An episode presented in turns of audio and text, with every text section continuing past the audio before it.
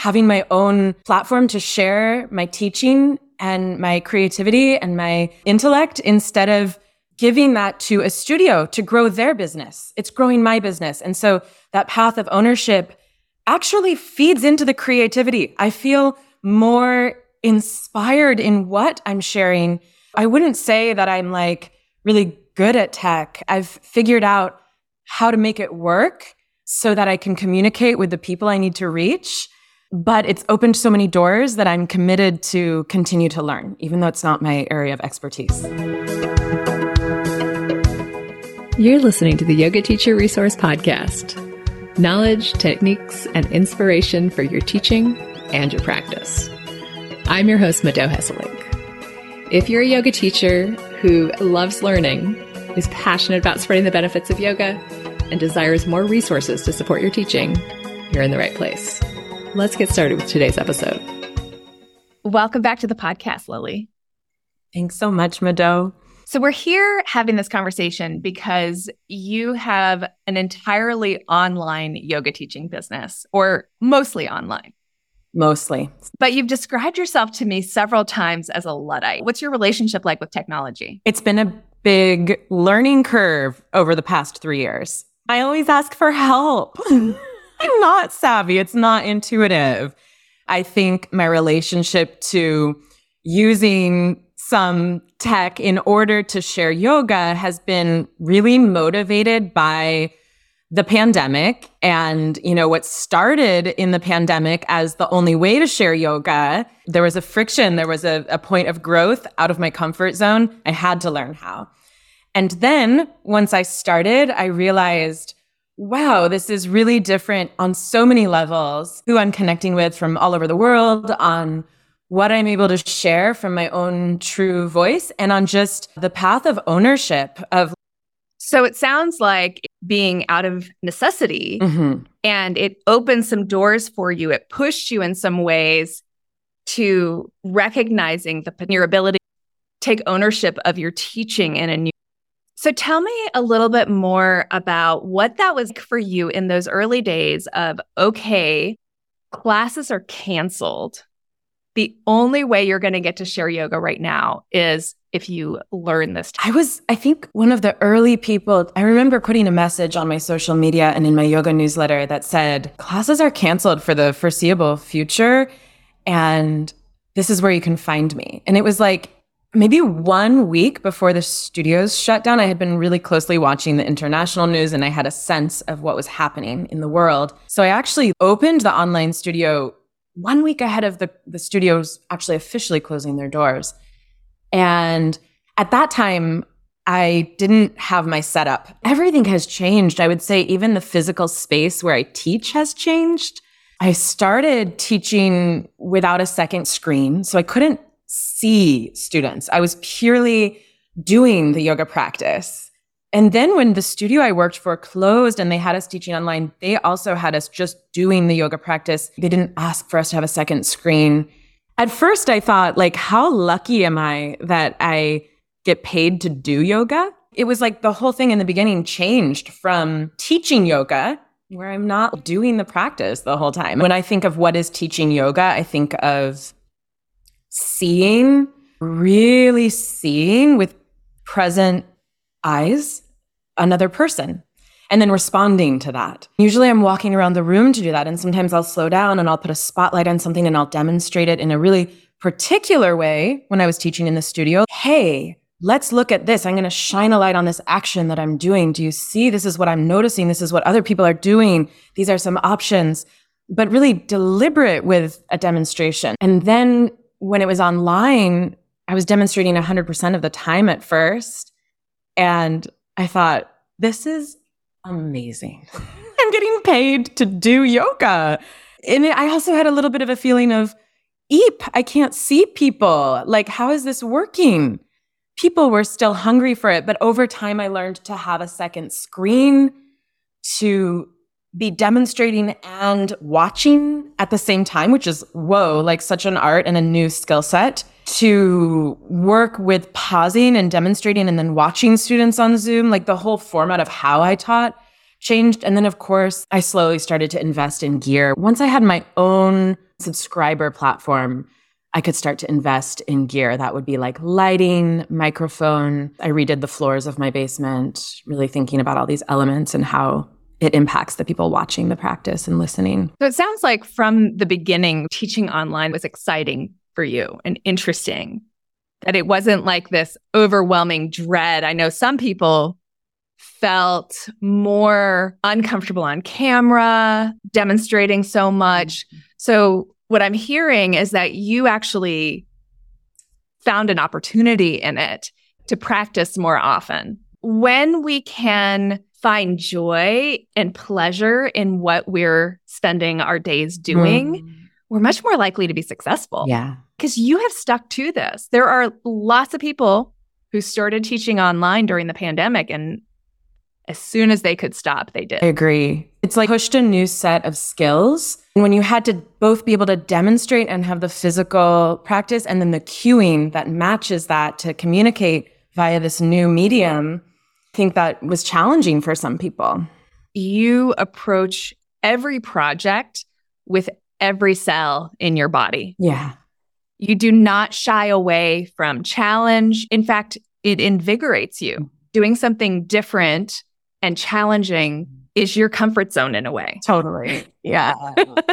I mean, okay, we're starting there. Whatever we get into later, you're a self described Luddite.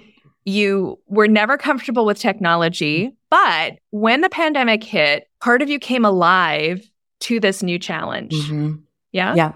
And I would say to anyone listening, if you're like, well, that's not me, I'm not like that, I would say find the part of yourself that is like that because we all have multifaceted personalities mm. and there is a part of each of us that can come alive to a challenge. If you are somebody who does not consider yourself to be tech savvy, technology is not your comfort zone, yet you want to teach online, then you need to access a part of yourself that is willing to really dive into the potential of facing the things that are hard for you. I agree. It's like the greatest tension and working through and moving through that is the greatest teaching. I, I think another thing I haven't even mentioned, Mado, is that like when this all moved online, I started thinking about three issues. I would say ownership. What does it mean to take ownership of the creative and intellectual work I've devoted my life to? Boundaries and worth. And I started realizing, like, I don't know that I need a studio. I don't know that I need a middleman. And I wouldn't say this is the, the right answer for everyone, but I think for the first time in my life, I started earning what I felt was my worth. And I had honestly struggled. My husband was a PhD fellow, and I was primary bread earner as a yoga instructor. And even as a senior teacher where I live, teaching teacher trainings and workshops that would sell out to capacity with 50 people every time I led them, and some of the most highly attended classes in my city, I was still struggling to make ends meet. And like when I started working online and realized hmm, if it's just a Zoom platform that this studio owns, like I could do that. And it's a lot of extra work. There's a lot of extra admin. You have to think where you are in time and space, and you also have to plan and think ahead for it to run smoothly. You are the front desk. You're answering those emails. You're greeting people. You are the marketing team. You're the banker. You're playing all these different roles. But to me, it's so worth it. And I think that sense of ownership and clarity of boundaries and self worth that came pouring into my business just really inspired greater creativity in the art of teaching. So I don't see them as separate. Like I don't own a studio. I'm not dealing with the stress of owning a physical studio. That's a lot. I can still keep one foot firmly planted in the river of my sadhana. And I feel like they've both informed one another. Working for myself online has made it so I don't have to teach as often. So I can be more deeply inspired and do the research and like feel really creative about what I'm teaching when I'm teaching. So they fed into one another in this really beautiful way. I love that. And maybe we can do a future episode that's more about the business of transitioning from working for a studio to working for yourself. I think that's a really cool topic, also. But for today, let's dive into what types of classes, what types of trainings do you offer online right now? Yeah, a lot. So I teach a live stream subscription. You can also drop in, but honestly, most of my students are subscribers, which is so great because I have this like consistent, close container and I really get to know the people that are subscribers, which I love. It's kind of dream really. And I have drop-ins every once in a while. It's kind of, you can you can date and try the different classes and see what you love or you can like commit and it's like it's a little cheaper if you do the subscription, but either way is great. I also teach private clients all over the country through Zoom. I have some that I see in person, of course, as well. During the pandemic, found people on Zoom and they still work with me from different parts of the world. I do a prenatal yoga teacher training on Zoom. Corporates, I once taught like a group of like over 500 lawyers chair yoga online, and that was really trippy because all their cameras were off. I think when you're at work, maybe you don't want your coworker to see you moving your pelvis, or I don't know what it is. But, but yeah, I've done all different kinds of things with, with online teaching. What are the basics needed for a high quality online class? First, your space. It's important to think about the space where you're sharing an online yoga class. The sound quality is the most important, even more important than the visual. The lighting, your clothing, actually, it is important when you're teaching online. And I'll get into this more in a moment. Post production, this would be like editing? And then how are you going to share what you've just created? So that would be like, how are you going to get it out there? Do you have a blog online, a website? Do you have a YouTube, Vimeo? Like, what is the medium you use to share your classes? Great. So let's start with the space. Okay. So I think it's really important to have like clear and clean and minimal kind of space if possible. You can have some plants or something, but not a lot of like posters or artwork or like things cluttering the space, I think works best. I used to have carpet in the beginning of the pandemic when I started teaching online. And I redid the flooring with like vinyl plank floorboards because teaching yoga all the time down there, it's hard on the wrists when you have mushy carpet under you in like a vinyasa style yoga where you're doing lots of plank and chaturanga and handstands and things like that. The lighting is also something to consider. So you don't want to have like a window behind you where you're backlit. That can be, that can just make you look kind of shadow.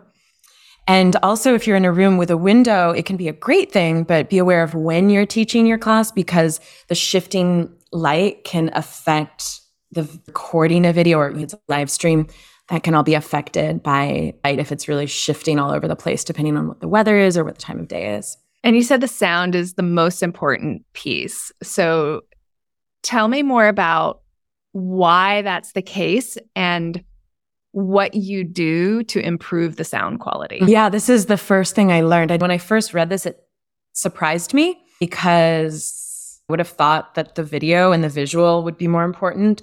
But when people are doing yoga, they're doing it with you. So they're not watching you the whole time, they're listening. It's also why your verbal cues are so important.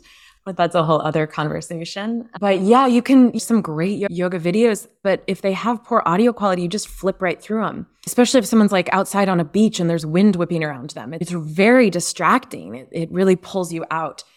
So the audio is the most important component if you're investing in tech if you're like ooh do i get lights do i get a mic do i get a like fancy lens i would say start with the audio. Your space also has acoustics so depending on the size of the room depending on what's in the room with you like you do have carpet or tapestries the sound quality will be better. One sh- like quirky little challenge i've been dealing with in my basement setup recently is that my son started playing the drums and we have like professional drum set down there now. I have to put a yoga blanket on top of it when I'm teaching so that it absorbs some of that sound.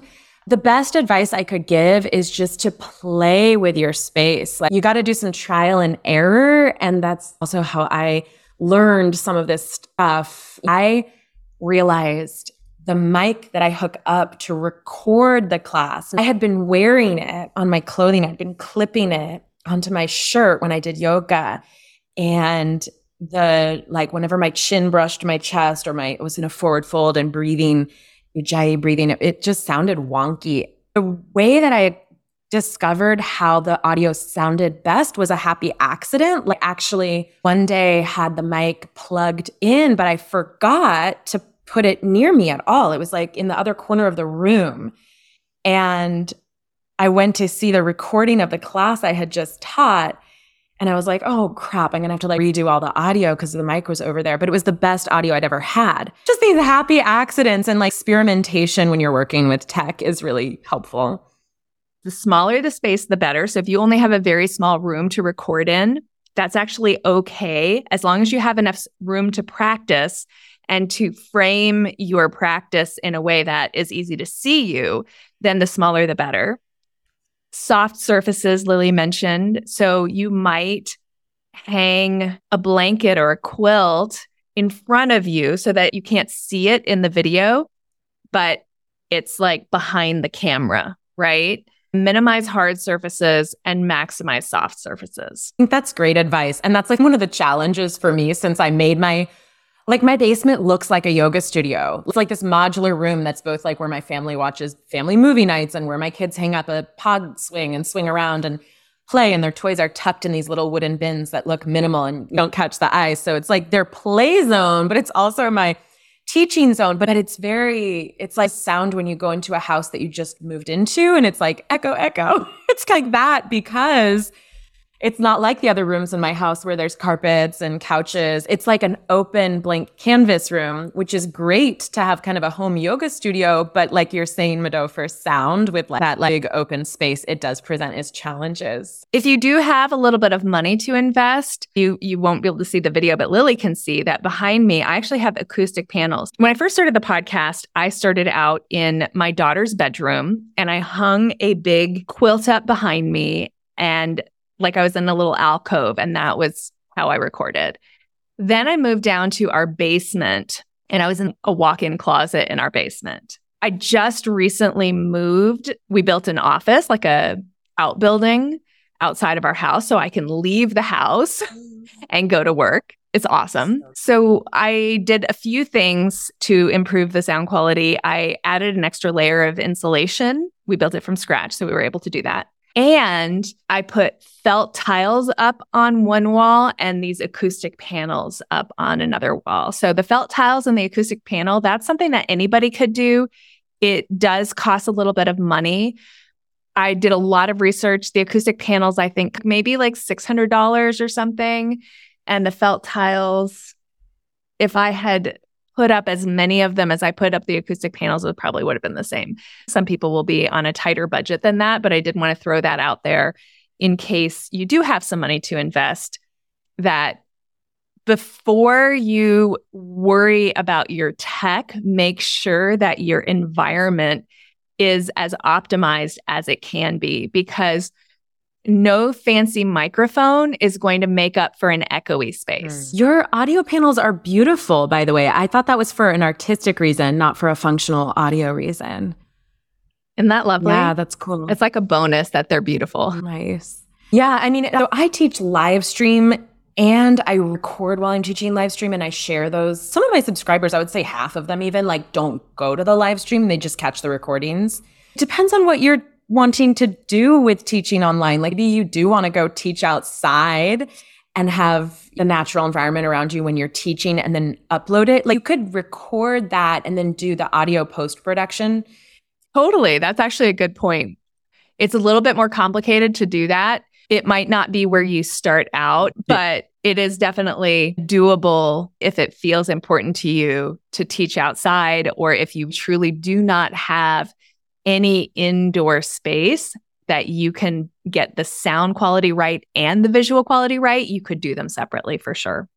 Yeah. So lighting is another important component to think about. I talked a little bit already about avoiding being backlit. That means like avoiding teaching in front of a window where you're going to look like a shadow teaching yoga. But other things to look out for are a lot of us have recessed overhead lighting in our homes, and this will create like a really stark shadow down on your face, which like think big bags under your eyes. Mm-hmm. so it's not ideal. Turn off that overhead recessed lighting. And I have two light sources and they're set in the front corners at about 45 degree angles from the frame. And that works well. Side lighting can be really harsh.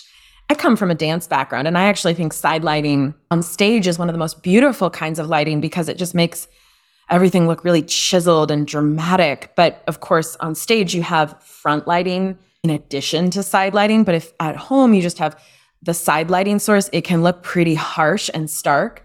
But the front 45 degree angle kind of light source fills nicely so you don't have dark shadows on any one part of you. And just to be super clear, that can be a window. You don't want a window behind you, but a window in front of you could be really perfect depending again on the time of day and how direct the lighting is. It could be too much, it could be too harsh, and you could put some curtains up, some sheer curtains to diffuse that. Mm-hmm. Or it might be less direct lighting and just give you the most beautiful light. That's another thing about this office is that has lots of windows. No windows behind me, but windows in front of me and to the side of me and so the lighting is much much nicer than my old office. Yeah, like envelops instead of casting a shadow. Totally. Yeah, the clothing is important. And students would be like, wait, I can't see you because you're wearing all black and your mat is also black. And so it was just like this little black blob on my mat.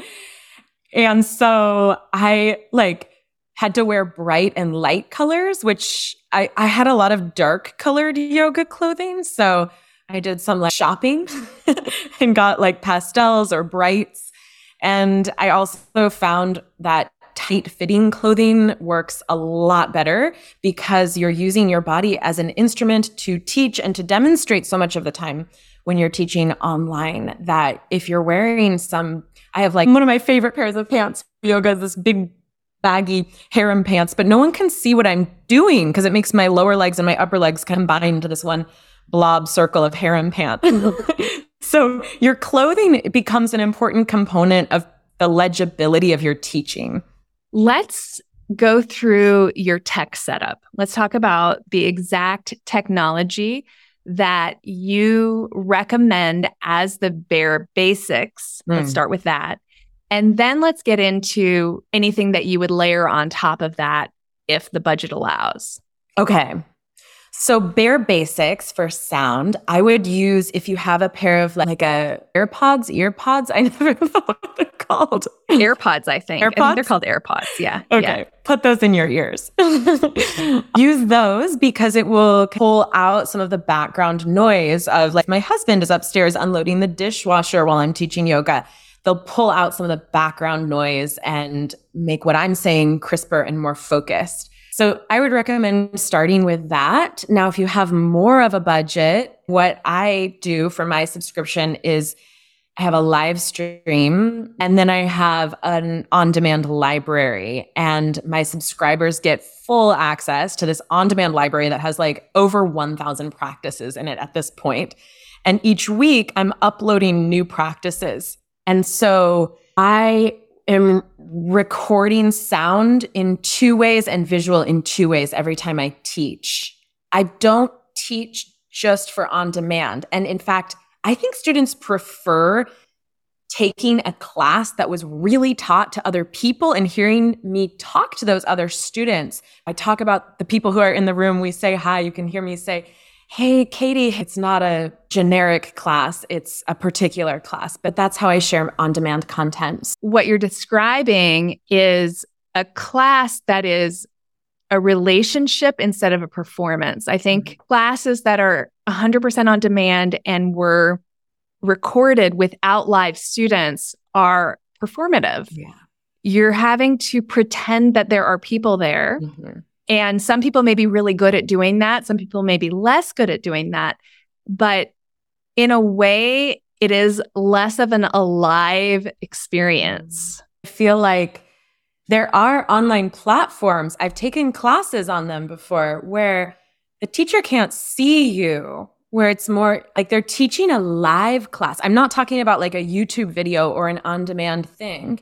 They're teaching a live class it's at a set time, but they're not giving any feedback because they can't see anybody and just put it all up as on demand content. I guess going back to the beginning of this conversation, for me, teaching is really about seeing, like really seeing what's in front of you in real time and then responding to that.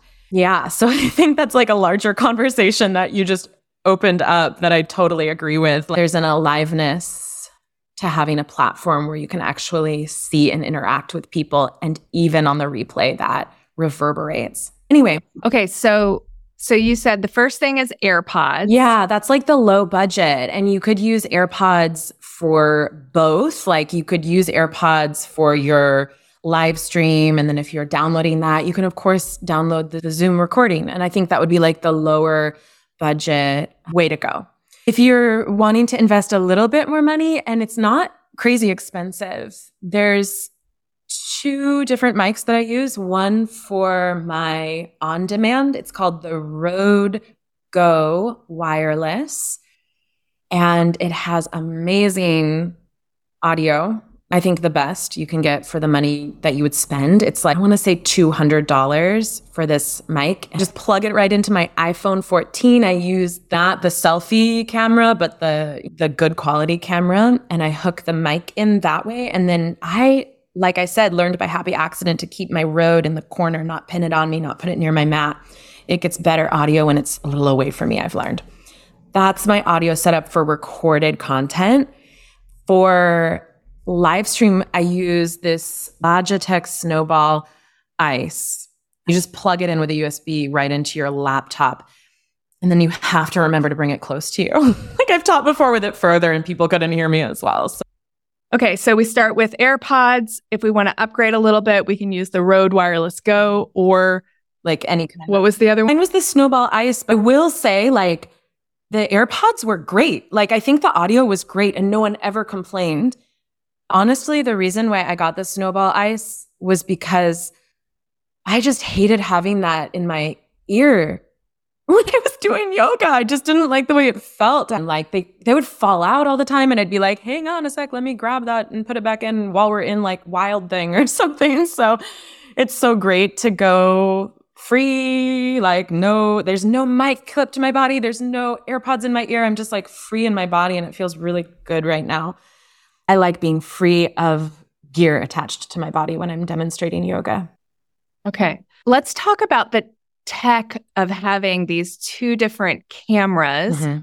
and how that works with Zoom because I've taken your class and it's nice because you can see us from two different angles. If you're facing forward, I think you have your laptop. And then if you turn to the side, how are you seeing us? I've got like a bigger screen. And then are you logged into Zoom twice? I am. I'm logged into Zoom twice, but one of the video sources is turned off. And that's the one that's right in front of my mat. So people don't see me twice. They have one frame of the teacher to see, but I can see while I'm demonstrating. So you actually have three devices going at once. You have the laptop mm-hmm. where it's logged in and you can see the students, but they can't see you. Mm-hmm. You have like a desktop with a larger monitor where you can see the students and they can see you. And then you have the phone that's recording more high def for the replay how long did it take you to come up with this setup? Because it, it works really well. Mm-hmm. And it's not that complicated. But for somebody who does not think of themselves as tech savvy, that probably sounds overwhelming. So help us understand the process that got you to this setup. I just really wanted to see and respond to my students. I really was like, okay, it was so fun to just be doing yoga and like closing my eyes in a forward fold and like having my own indulgent experience. It was it was so fun and I was getting paid to do it. Like it was great. But then after a while, I was like, I want to be able to offer a little bit more to people. Like, okay, this pandemic is still happening. I need to improve the quality of service that's being provided. Mimicking someone gets a video that you pop in can only last for that long. You need to think about like, how are you going to create a relationship with people that are coming to your class? Because that's what's going to create the consistency of their attendance. And it's also going to make it more interesting for you to be teaching people. So yeah, I just, I think I just thought of the second screen out of that place, out of really like curious, wait a second, how many people are doing Urdhva Dhanurasana and how many are doing bridge? Is anyone doing Pincha Mayurasana anymore? Because they're like at home. And then when I had the second screen, this is not my subscriber community. This is for like another company that I worked for a long time throughout the whole pandemic. But when I turned on the second screen and I could see what people were doing, I was like, oh, no one's doing Urdhva Dhanurasana. They're all doing bridge with a block under their sacrum.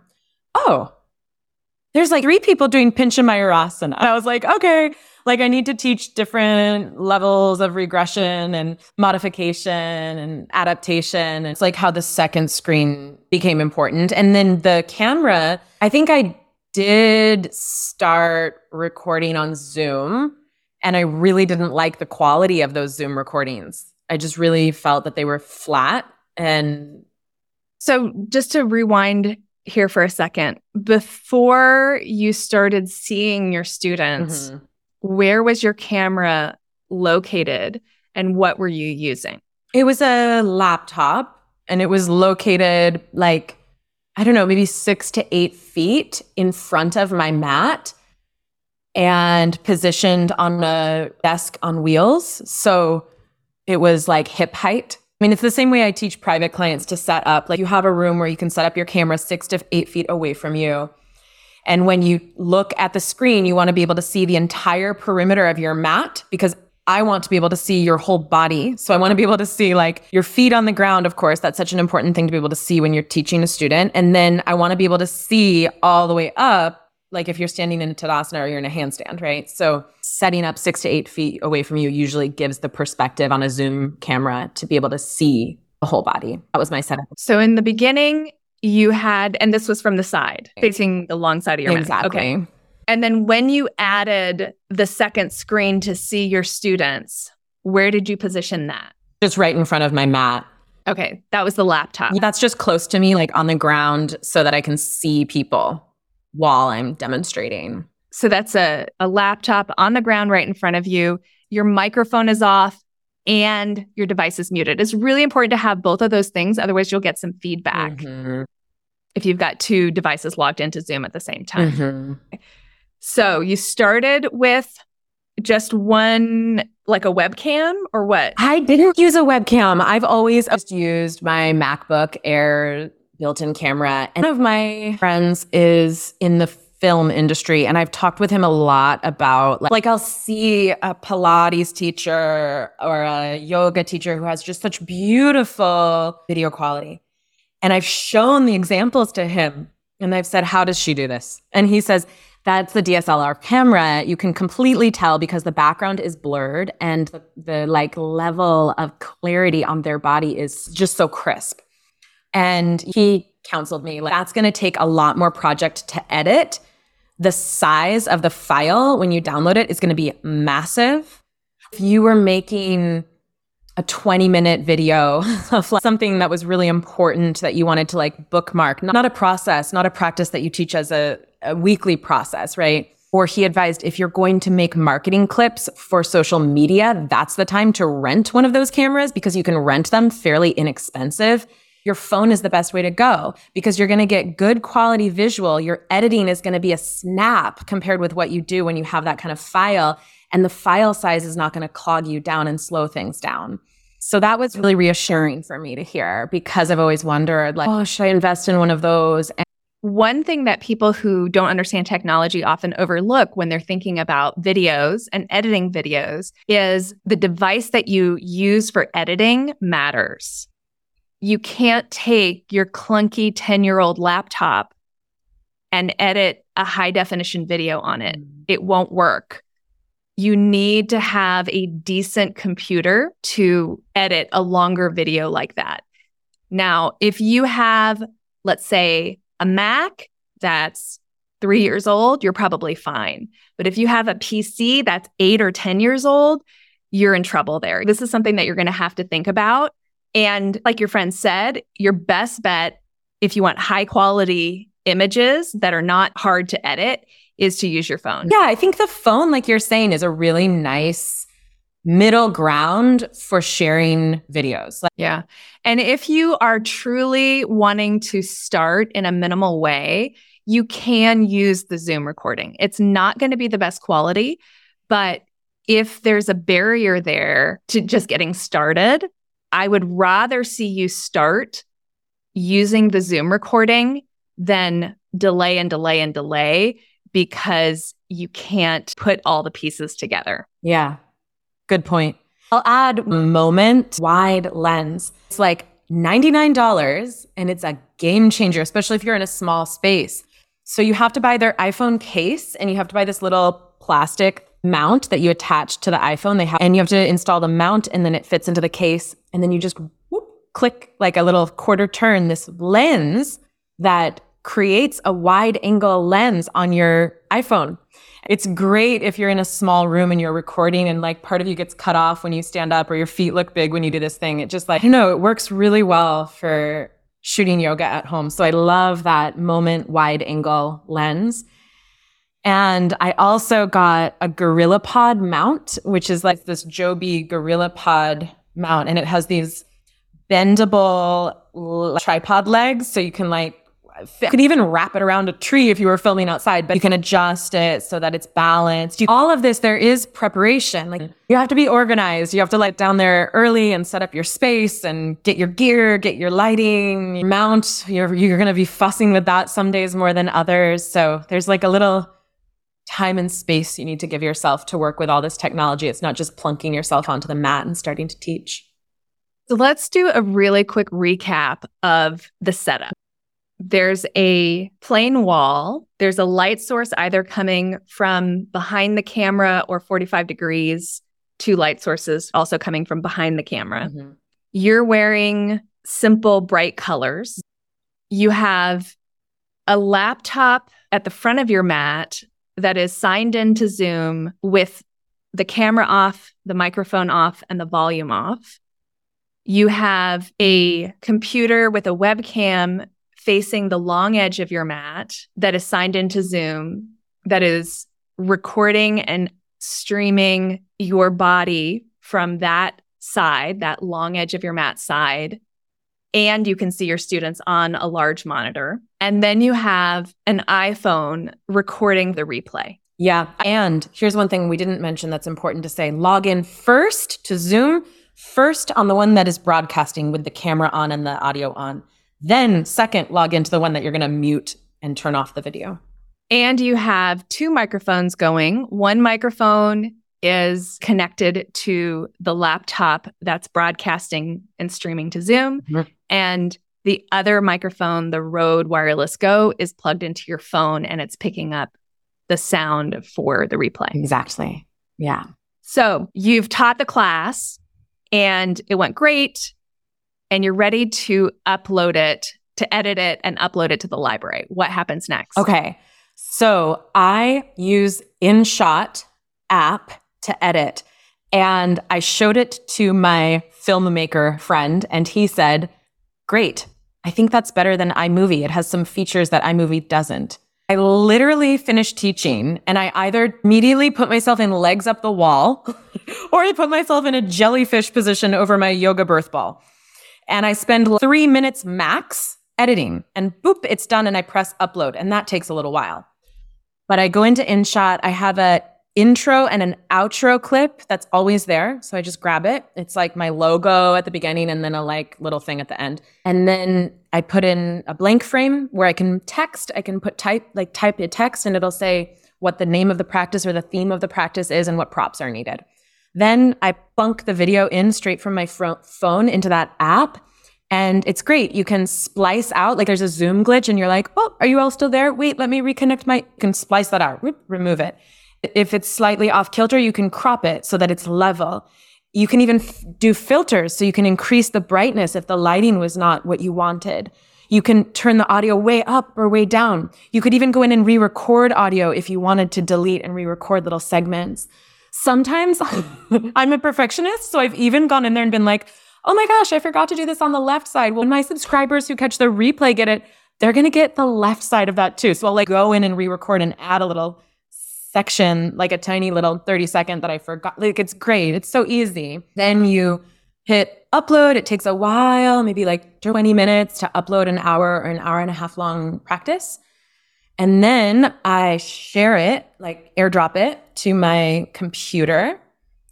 And once it's on my computer, I use YouTube. I make it unlisted so that only people with the link can view. And then I go into my Squarespace and I have a blog. It's like a blog setup, the blog in Squarespace. And the great thing about the blog is you add the practice, I'll plop it in, I'll put the title. Sometimes I'll write a description, like a little paragraph. This will help you feel whipped up if you have a job interview today, or this will help you feel relaxed if you're feeling anxious, whatever the effect is. Then I'll go in, I'll add a thumbnail, super easy. You can also make those in InShot, like a little thumbnail, uh, which is the cover picture, maybe a peak pose of the practice and the title of the practice. I'll have a thumbnail that I'll add and tags that I'll add. So my tags are length, like 60 or 90 minutes usually, props needed. So people can sort, like, oh, I don't have any props. Like, what practices can I do?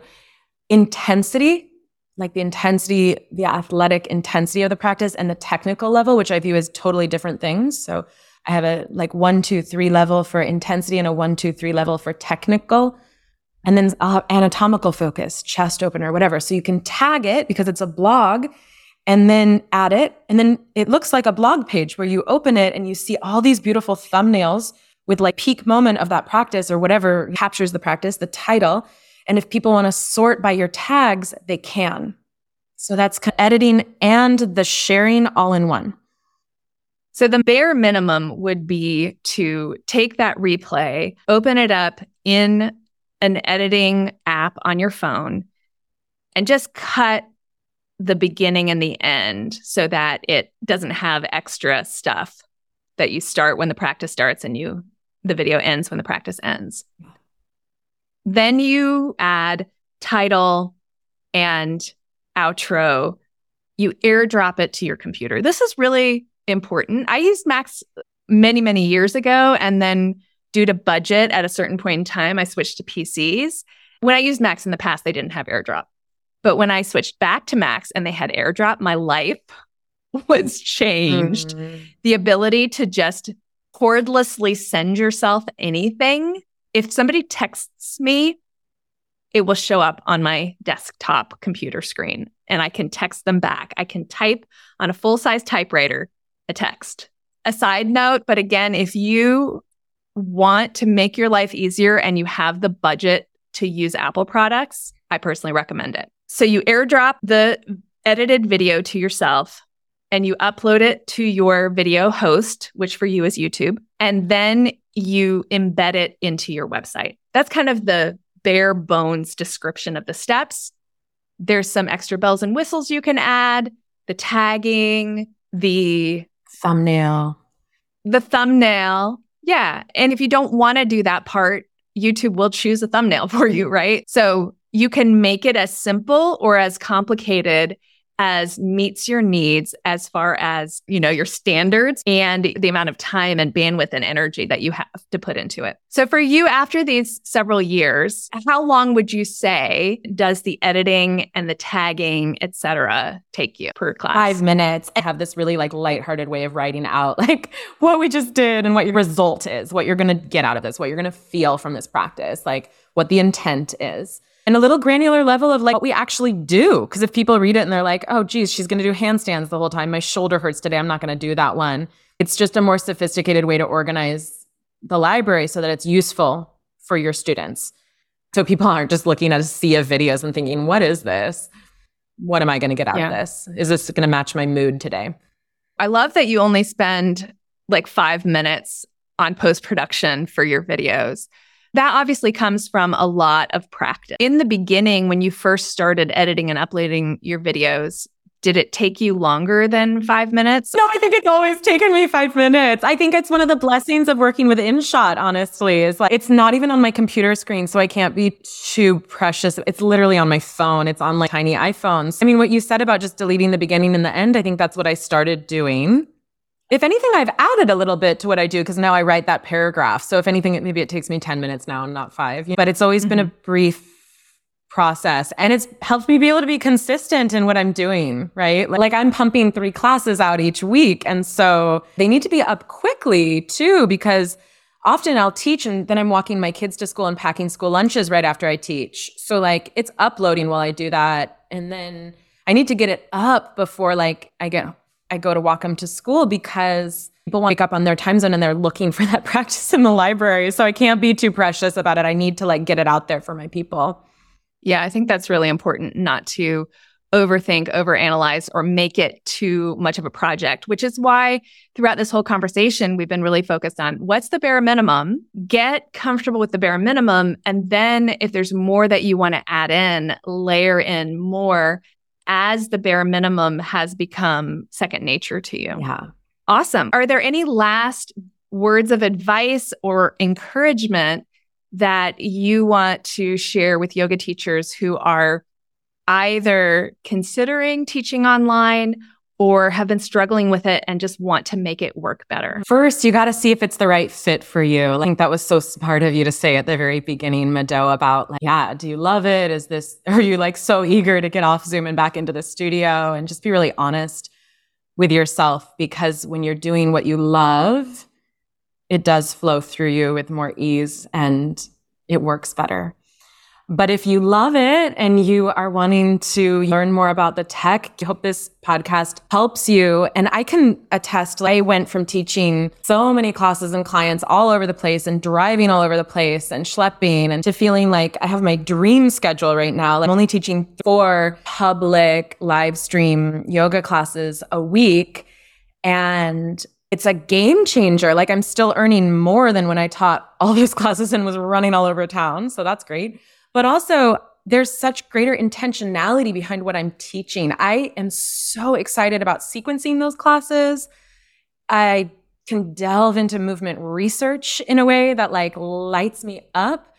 And it's more about quality than quantity. Like the honest truth is when you're running your own online studio, like, you can earn a great living as a yoga teacher with many less students in the class than when you're at a studio. So the relationships you develop with people, the energy and creativity you put into your lesson plans, it all increases, I think, from struggling a little bit with the tech and learning the tech and opening the doors to this new way of sharing, or not new, but maybe for you, new way of sharing your yoga teaching. It also helps you as a teacher have more time since you're not running all over town, teaching a ton of classes at a ton of different places to keep one foot in the river of your sadhana. And that's like maybe the parting wisdom that I'd want to leave people with is if you are a yoga teacher to keep one foot in the river of your practice at all times, because you can feel when a teacher is creatively sourced and bolstered and inspired to teach because they have a genuine practice. It's like we, we like make contact with that river of the practice outside of ourselves and then the river moves inside of us and it becomes like our veins and like the bronchial tree of the, the lungs and it just all the teaching you've gathered from others and from yoga starts to flow through you. So i think it's so important to keep your practice and avoid burnout and the schlep of running around. And if this is one way that feels joyful and simplifies your teaching schedule so that you can bring greater energy to what you share. I hope this was helpful for you. So much great advice here. And I know we're going to come back for a part two to talk more about the actual skill of teaching online. This is almost more like the environment and the setup and the tech. But if anyone listening wants to try out some of your online classes, where should they go? So you can find me uh, at lilydwyerbeggyoga.com. You can also find me on Instagram at lilydwyerbeg. I'd love to meet. Awesome. Thanks so much, Mado.